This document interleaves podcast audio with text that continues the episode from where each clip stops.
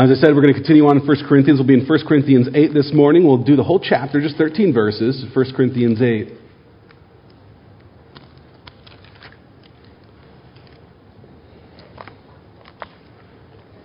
And I'll read the whole chapter as we begin.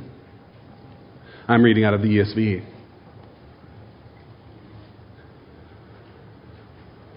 Now, concerning food offered to idols, we know that all of us possess knowledge. This knowledge puffs up, but love builds up. If anyone imagines that he knows something, he does not yet know as he ought to know. But if anyone loves God, he is known by God. Therefore, as to the eating of food offered to idols, we know that an idol has no real existence and that there is no God but one. For although there may be so called gods in heaven or on earth, as indeed there are many gods and many lords, yet for us there is one God, the Father, from whom are all things and for whom we exist, and one Lord, Jesus Christ, through whom are all things and through whom we exist. However, not all possess this knowledge. But some, through former association with idols, eat food as really offered to an idol, and their conscience, being weak, is defiled. Food will not commend us to God. We are no worse off if we do not eat, and no better off if we do. But take care that this right of yours does not somehow become a stumbling block to the weak. For if anyone sees you who have knowledge, eating in an idol's temple, will he not be encouraged, if his conscience is weak, to eat food offered to idols? And so, by your knowledge, this weak person is destroyed, the brother for whom Christ died. Thus, sinning against your brothers and wounding their conscience when it is weak, you sin against Christ. Therefore, if food makes my brother stumble, I will never eat meat, lest I make my brother stumble.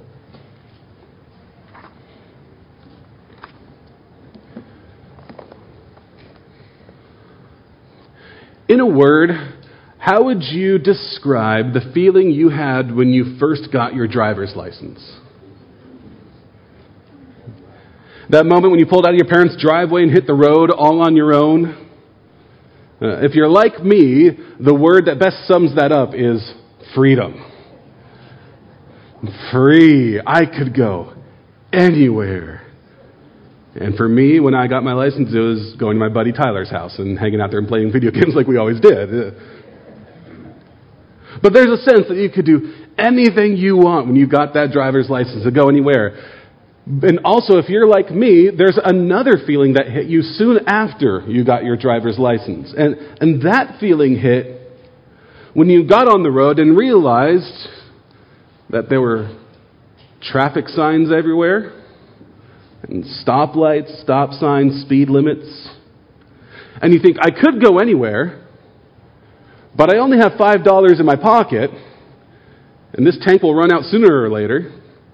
Then you realize you have obligations, and curfews, homework, and things to attend to, so you go home. And what you experience is at first freedom, and then all the restraints that come with freedom.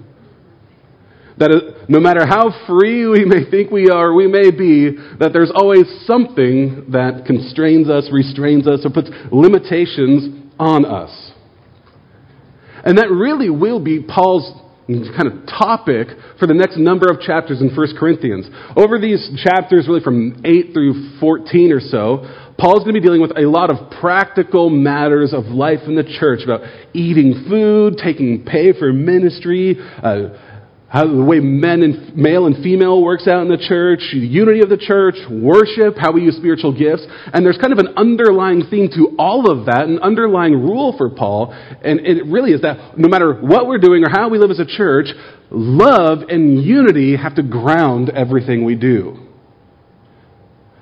that that is the restraint upon us, no matter how we're operating or what the topic is, Paul's going to keep bringing his people back to what loves the other person, what serves the other person, how do we build unity in the church, and those are the things that have to constrain or limit how we operate. That's the conviction of Paul and the conviction of God, really. And he's going to apply that here in chapter 8 to the topic of eating food sacrificed to idols. It's a question about the Corinthians' freedom to eat food offered to pagan idols. In that time, there were temples throughout Corinth and where they lived. In order to be part of the social and commercial fabric of the town, one would almost by necessity have to participate in some ways in temple life or eating food that had been sacrificed in the temple. So, a very real question for the early church and for the Corinthians was what kind of freedom do we have in this? That's not a question we directly have in our culture of eating food offered to idols that doesn't directly relate to us. But the guide and the rule that Paul will put forward does affect us. And Paul will give a rule that will guide us kind of for all of life, for all of our thinking. And the rule can be summed up in this way that what is permissible for you must be limited by what is loving to your brother. What is permissible to you must be limited by what is loving to your brother or sister. That as you express the freedom you have as a person as a Christian, God gives us all sorts of freedoms to do what our conscience allows. And as we express that freedom and live in this world, there is a limit on that freedom. And the limit is what will be most loving to your fellow believer. Certain Corinthians had felt like they had total freedom to eat food offered to idols. And Paul will say, how does love for your fellow believer impact that freedom you feel? Will this build up your fellow believer? What is permissible for you must be limited by what is loving to your brother. And really, what Paul's talking about here are limitations. That's how I'm going to break up the text. Verses 1 through 3, Paul talks about the limitation of loveless knowledge. Verses 4 through 6, the limitation of worthless idols. And then finally, his main point, verses 7 through 13, the limitation of personal freedom. Let's talk about first the limitation of loveless knowledge. Paul's going to start building his case here, verses 1 through 3, and he'll talk about the, the limits that knowledge has, the limitation of knowledge. Knowledge itself is limited. The limitation of loveless knowledge, verses 1 through 3. Now, concerning food offered to idols, we know that all of us possess knowledge. This knowledge puffs up, but love builds up. If anyone imagines that he knows something he does not yet know, as he ought to know, but if anyone loves God, he is known by God. So, as I said, th- this passage, this chapter, addresses the topic of food offered or sacrificed to idols in the temple. Not a huge question for us, a huge question for the first century church. Like, for them, this was really, really important. Why? Because idol worship was interwoven into the fabric of the culture. Most people were polytheists, and there were multiple temples to multiple gods, and these temples were used for a variety of functions. You know, we use our church building for a variety of functions. People come and vote here. We have, I don't know if you know this, we have line dancers who come and use it Tuesday nights line dancing here. Like we use this building for a number of things. Temples were no different. They were used for a number of things, not just religious worship, but they were also used for business meetings, funerals, birthday parties, weddings, those kinds of things. And if you were part of a trade guild, if you were merchants and you're part of that guild, then often you would meet in the temple. But the difference is that when they met in the temple, they would eat food, and that food was universally, almost always, food that had been left over from idol sacrifices, sacrifices to pagan gods. So the food that was shared there was idol food. And there's a real question for the church and whether or not they could participate in those kinds of meals. We don't have to think about that. When we take our kids to like birthday parties at Chuck E. Cheese, we don't have to worry that the pizza had been previously sacrificed to a pagan god. Like that's not part of our concern. Um, I don't think we have that concern. They did at the time. And beyond that, not only would you know that whatever food was served in that temple was offered to an idol, also, a lot of the food that was sold in the market had been previously offered to idols. It was leftovers from temple worship. So the food that they were buying, or if you're going to a neighbor's house and the food that they're serving would often be idol food. So it was a real question for first century Christians can we eat this stuff? Are we participating in idolatry and false religion if we do. And the apostles actually ruled on this question. In Acts 15, there's a council of the early church. They were trying to figure out a number of things of how Jew and Gentile are going to get along together in this new Christian church. One of the things they spoke on was eating idol food. Acts 15:28. For it has seemed good to the Holy Spirit and to us to lay on you no greater burden than these requirements that you abstain from what has been sacrificed to idols and from blood and from what has been strangled from sexual morality. If you keep yourselves from these, you will do well. So the apostles ruled abstain from food offered to idols. And this was a pretty universal ruling, and in fact maintained by Jesus himself in the, his uh, words to the churches in Revelation. Two times he says to churches to not eat the food that had been offered to idols and critiques them for doing so, for participating in idol worship.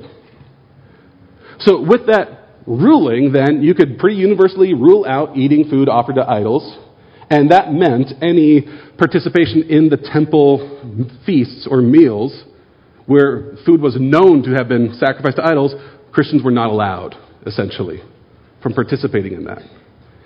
But there are still some gray areas. What if you don't know? What if you go to your neighbor's house and I'm not sure if the food they're serving me has been offered to an idol?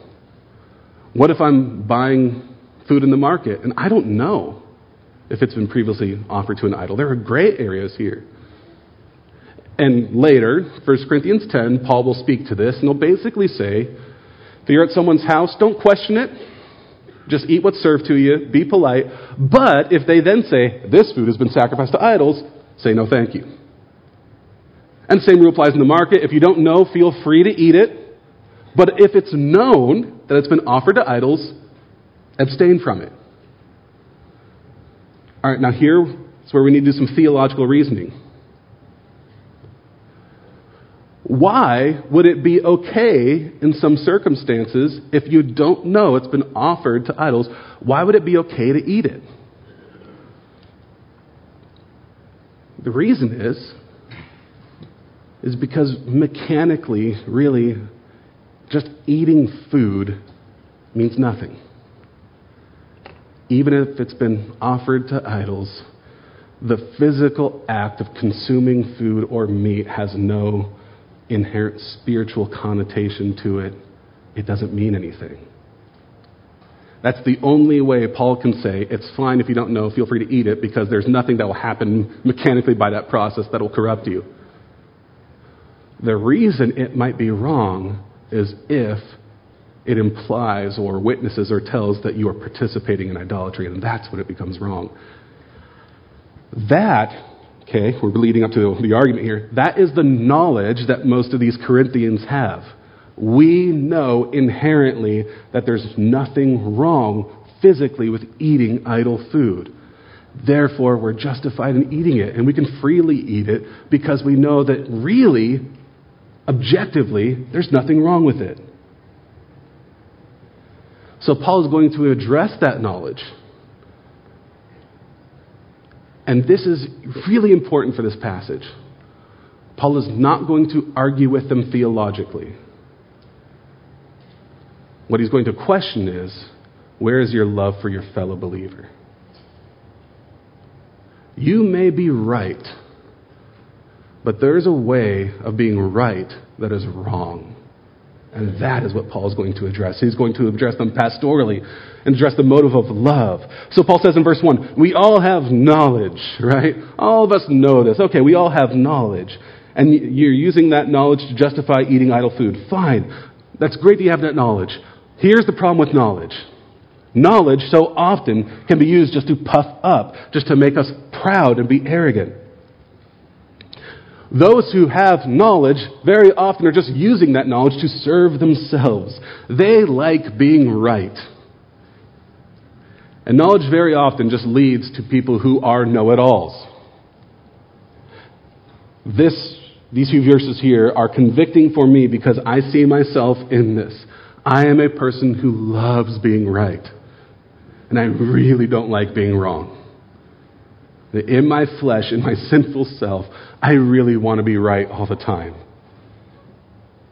And that attitude of wanting to be right can lead to really sinful places. And, it's a bad temptation because it can be so easily justified because we are all called to know truth. In one sense, we are all called to be right. We are called to know God truly. So as you read this, don't hear Paul saying that knowledge or truth is bad. That's not what he's saying here. Elsewhere, Paul will call people to know things truly and to have knowledge and to know truth. Paul's going to pray for truth and knowledge for some people. Philippians 1, 9 through 11. Paul said to the Philippian church, And it is my prayer that your love may abound more and more with knowledge and all discernment so that you may approve what is excellent, and so be pure and blameless for the day of Christ, filled with the fruit of righteousness that comes through Jesus Christ to the glory and praise of God. So, Paul there is going to associate having knowledge and discernment with loving others and praising God and bringing glory to Him, that all those things are bound together. When people ask us for the hope that we have, what would Scripture have us do? Give a reason for that hope. We're not called to say, well, I don't know. We, do, we don't have knowledge. We don't know anything. We're just clueless as the rest. No. When people ask, why do you have such hope? You say, well, our hope is grounded in a person and the truth of Him. In fact, Jesus says He is the truth, and that truth will set you free. Like, Scripture loves truth, and we are to have knowledge of who God is. So, Paul is not saying knowledge is bad, or that we shouldn't have any knowledge. Paul is saying knowledge can really easily make you arrogant and proud and unloving.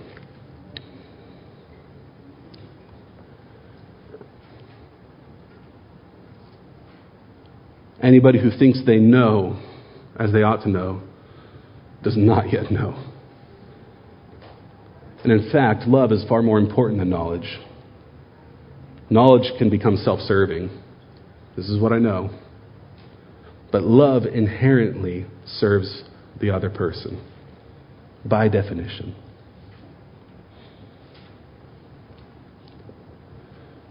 Something we're trying to teach in our own home and remind our kids. Because we need to remind ourselves. Just because you know something doesn't mean you need to say it. All right, we say that a lot. You don't need to tell your sibling what you know in this context. This is something we in our culture need to learn. Just because you're right doesn't mean you're right. Just because you can go online and win an argument doesn't mean you're following Jesus. In fact, very often, when you win your argument, you have abandoned Jesus a long time ago, no matter how right you are.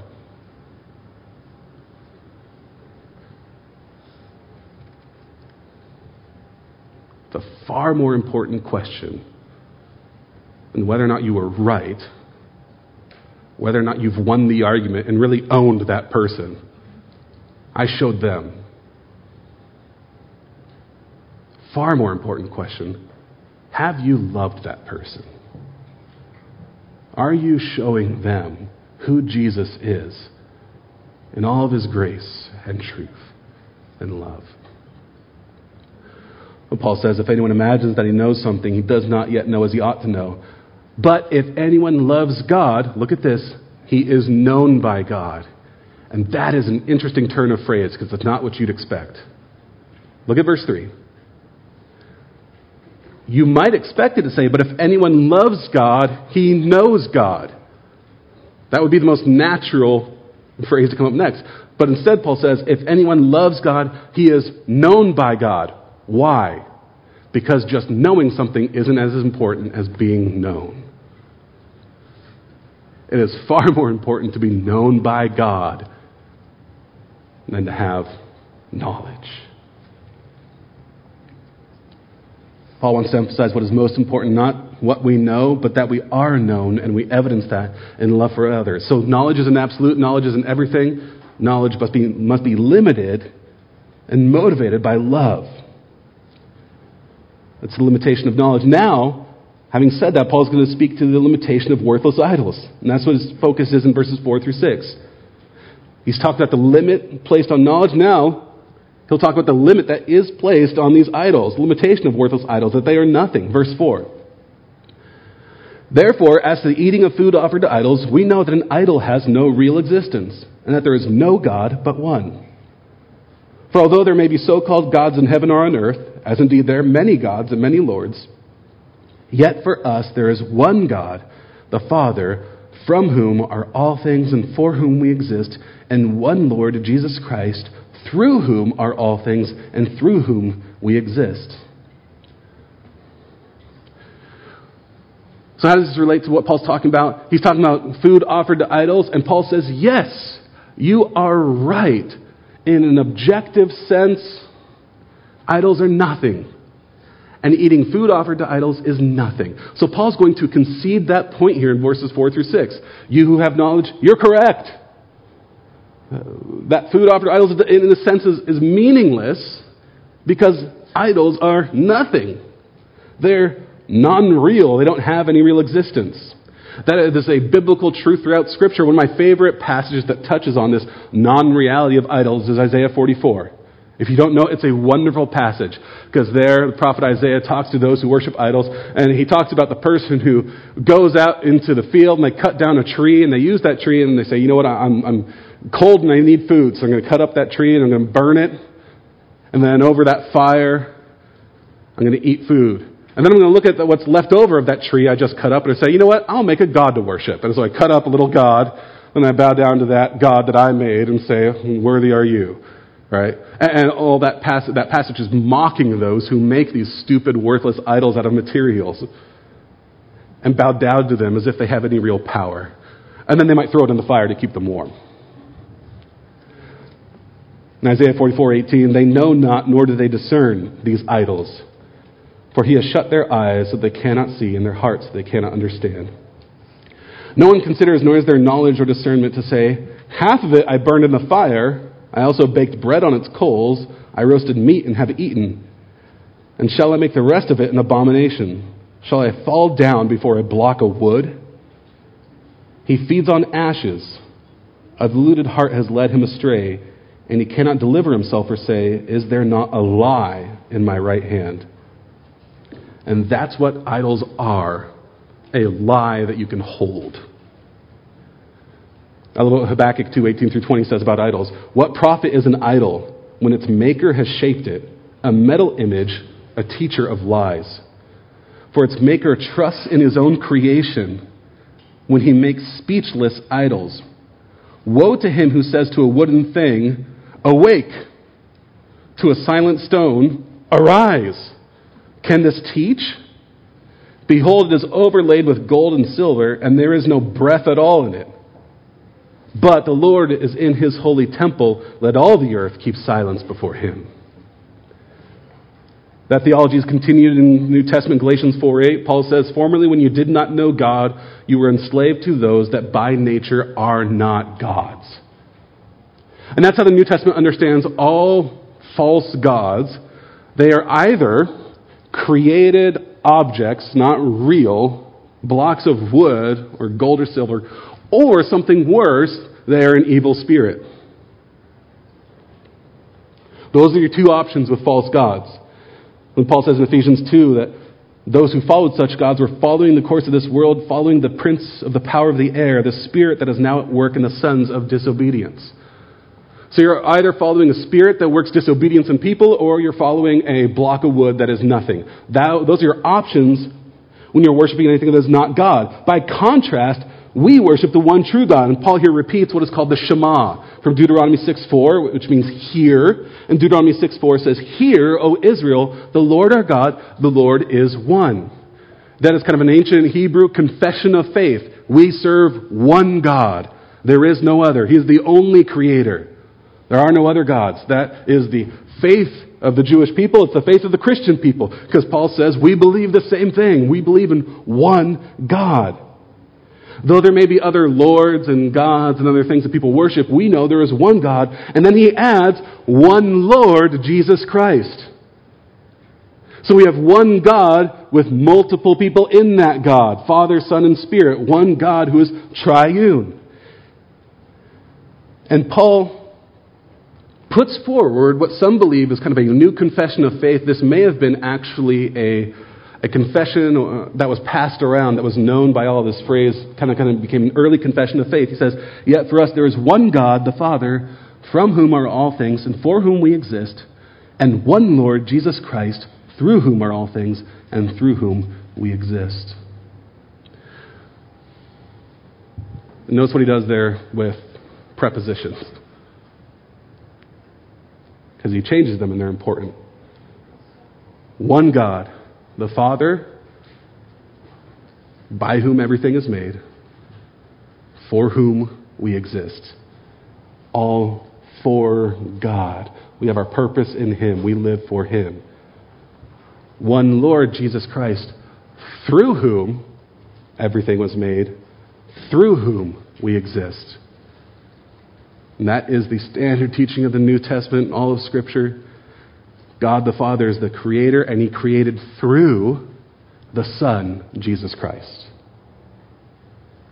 So John 1 says, He was in the beginning with God. All things were made through Him, and without Him was not anything made that was made.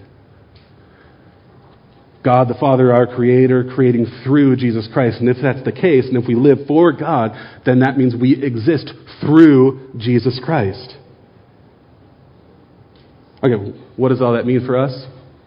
It means the only way to worship our Father and the only way to live out our purpose as created beings is through Jesus Christ.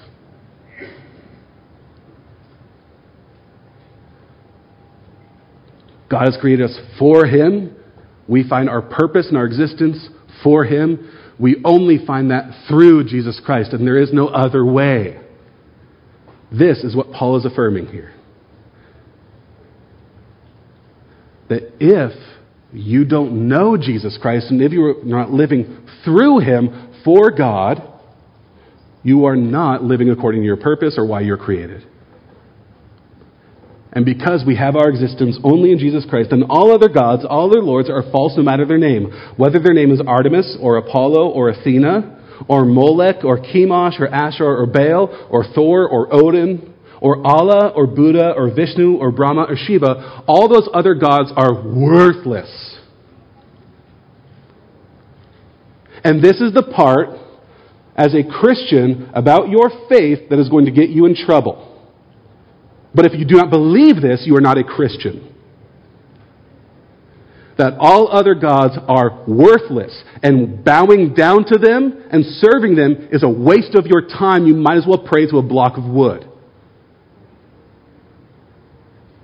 No matter what other name is attached to it, that is a false God that will bring you death. We only live through Jesus Christ. And you say, well, that's going to get me in trouble if I say that out in the world. And yep, and it would have gotten them in trouble too in Corinth. All those other pagan gods, worthless. And it's going to be really hard to live in that world if you believe that and hold that. In fact, it was hard for Christians. They were called atheists. Why? Because they didn't believe in all the other gods. You bunch of Christian atheists, you only believe in one? Yeah. So all this, all of Paul's point here, is that these gods are nothing. Which is why this next section is so shocking, actually, verses 7 through 13. So let's get there. Here's the point of all of Paul's argument here. He speaks to the limitation of personal freedom. The limitation of personal freedom. Paul has just conceded all these gods, idols, worthless, nothing. You would then expect him to say, so go ahead and eat. Because it doesn't matter. That food offered to them, it doesn't have any significance because they're dead gods who don't mean anything. That is not what Paul says. He says actually it matters a lot. Why? Because of love for your brother. Verse 7. However, not all possess this knowledge, but some, through former association with idols, eat food as really offered to an idol, and their conscience, being weak, is defiled. Food will not commend us to God. We are no worse off if we do not eat, and no better off if we do. But take care that this right of yours does not somehow become a stumbling block to the weak. For if anyone sees you who have knowledge eating in an idol's temple, will he not be encouraged, if his conscience is weak, to eat food offered to idols? And so, by your knowledge, this weak person is destroyed, the brother for whom Christ died. Thus, sinning against your brothers and wounding their conscience when it is weak, you sin against Christ. Therefore, if food makes my brother stumble, I will never eat meat, lest I make my brother stumble. So, again, Paul affirms what the Corinthians know that this knowledge, they have this knowledge that idols are nothing. And then he says, but not all possess this knowledge. He, by that, he doesn't mean that not all of your brothers and sisters who are in Christ, not all of them know that God is one and Christ is Lord. They know that. Everybody knows that. But not everybody is able to apply that knowledge in the same way you are. Not everybody is able, is able to connect the dots that there is one God, one Lord, and therefore I can eat idol food. Not everybody is able to make that connection. Why? Because they used to participate in this. They used to be part of those pagans who offered up sacrifices to idols and they worshiped idols. And for a lot of them, that means something, what they did.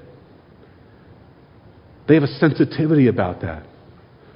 So you might know there's no idol and it doesn't matter, but it's real to them. It might not be real to you, but for them it means something. So when they eat this food, it brings back all those associations of idolatry and false worship and paganism, and they have sensitive consciences about it. So he calls them weak. He says it's real for them. As I was thinking this passage, I was reminded of an old friend of mine from Spokane, Washington, when I was there in college. and He was a pastor buddy. His former life, he was part of the Crips. He lived a gang life. And a very close association for him in his gang life was rap music.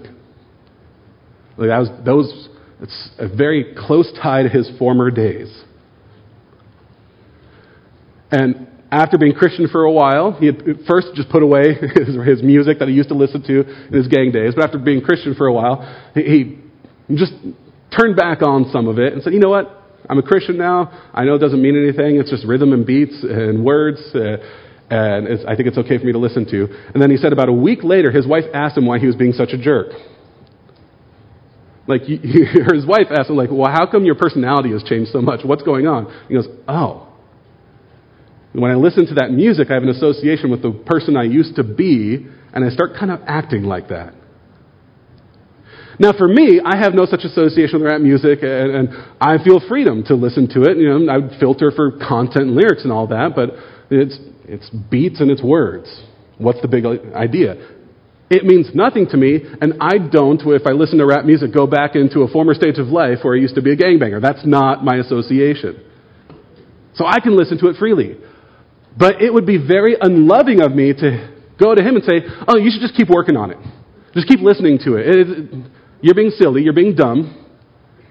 And for me to push that upon him and say, no, let's, let's listen to it together. It's not being sensitive to what his experience was. It would be a stumbling block for him.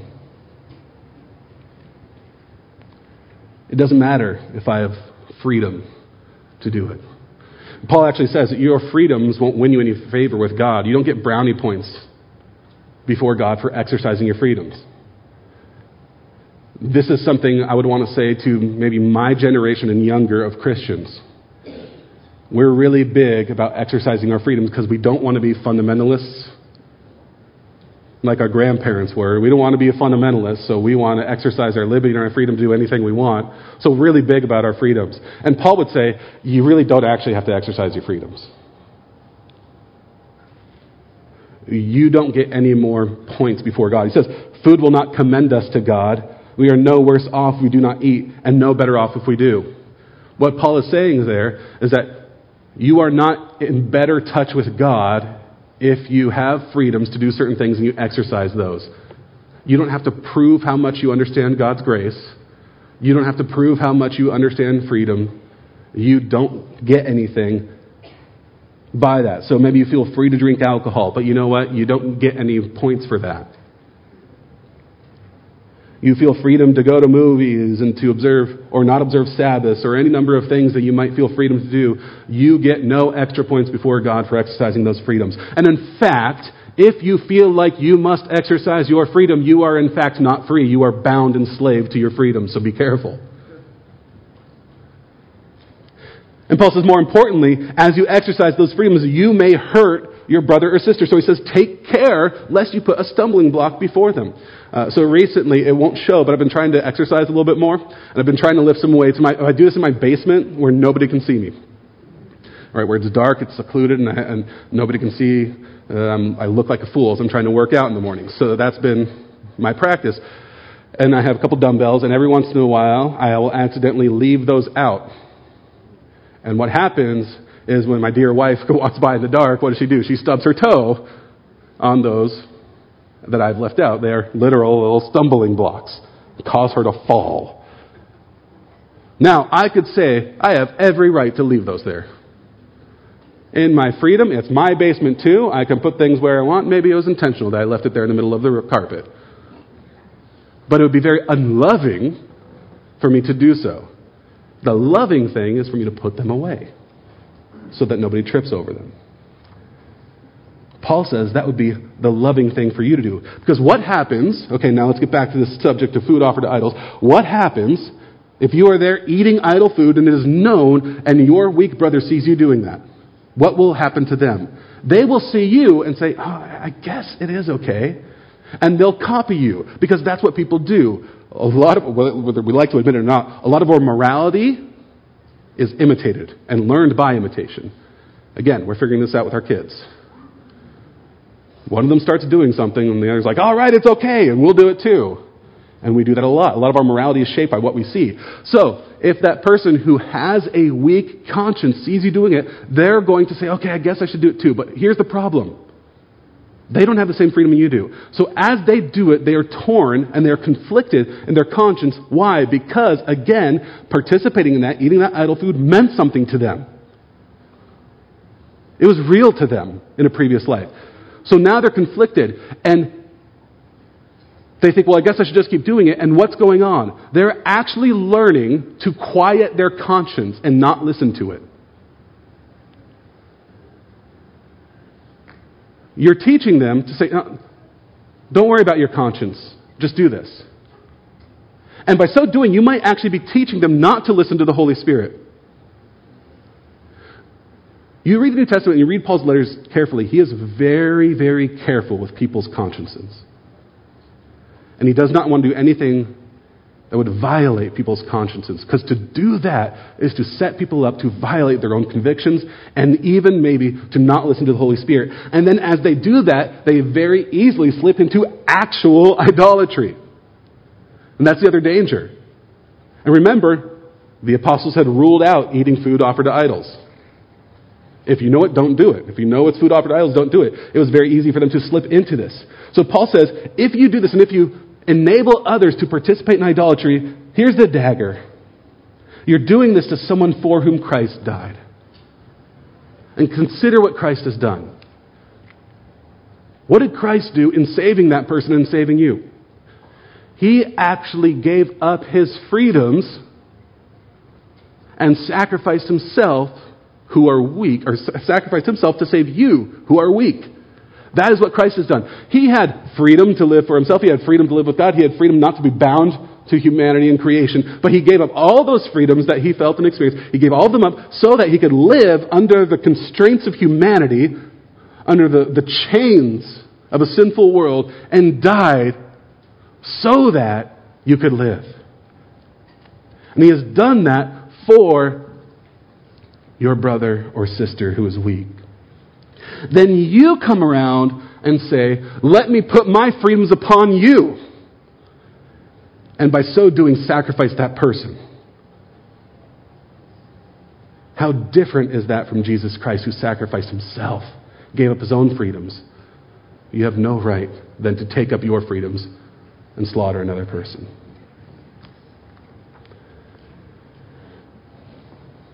So when you do this, you not only sin against that person, you sin against Christ himself because that person belongs to Christ as part of his body.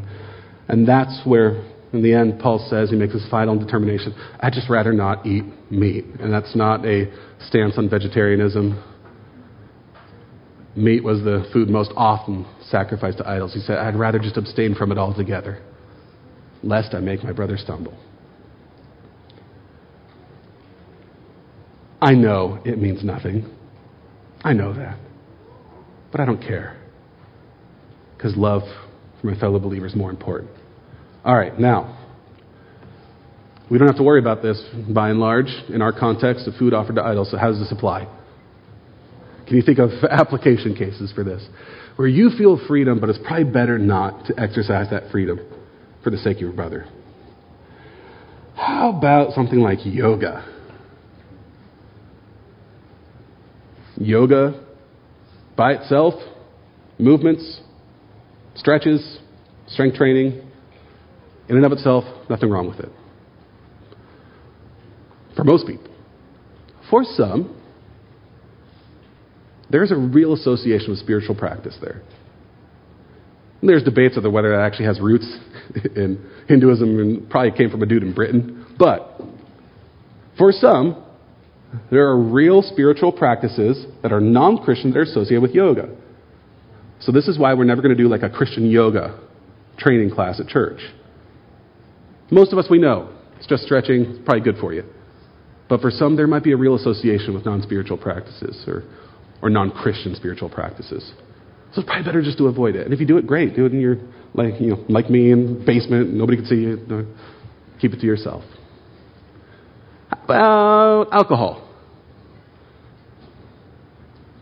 Are we free to drink? Sure.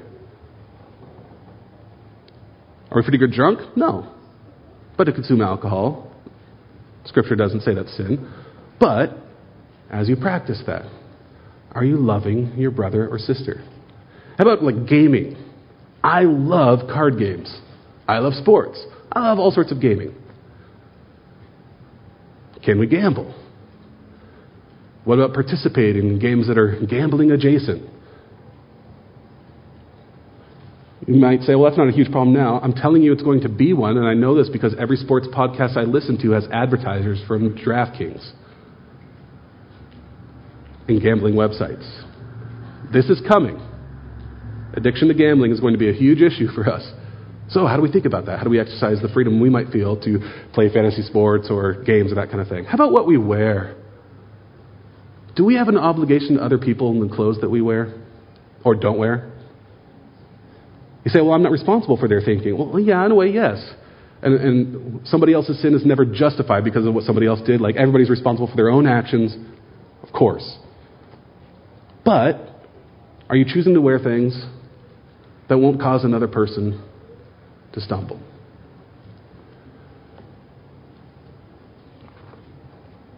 And you say, well, all of that sounds so restrictive. And I would say, yeah, that's love. It's what it means to love other people. To think not of the freedoms we have first, but what loves the other person. And maybe like the Corinthians, you'd say, well, well they should get their act together. And Paul, again, in a sense, kind of agrees. There's a reason he keeps calling them weak. like it's not a positive term. In an ideal world, yeah, maybe they should develop in their theology, their understanding, their practice so that they're strong. That's what we want to get to. But that's not Paul's concern here. Paul's concern is your heart, and are you or are you not loving your neighbor? That is what's most important. Not fighting for your rights. And if you have a problem with that, it probably means freedom has become a bit of an idol for you. And it may be that you need to grow in how you love your brother or sister. Because that is what Christ has done laid down his own freedoms for the love of his weak brothers and sisters. So they wouldn't stumble, but rather they would live in the end. In Christ, what is permissible for you must be limited by what is loving for your brother. Would you pray with me?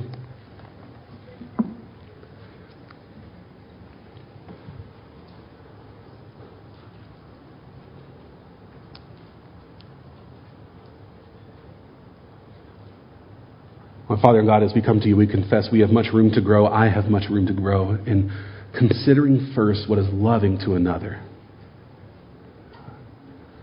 Lord, I confess my own desire to want to just be right and have it stop there. Lord, let us not stop at being right or being knowledgeable, but let us continue on to doing what is loving and what serves the other. Lord, give us the ability to lay down our freedoms whenever necessary so that we might lift others up and bring them to you. Let that be our heart and motivation because that's your heart. And that's the way of Christ. Help us, Lord, to cling to Him, we pray. Amen.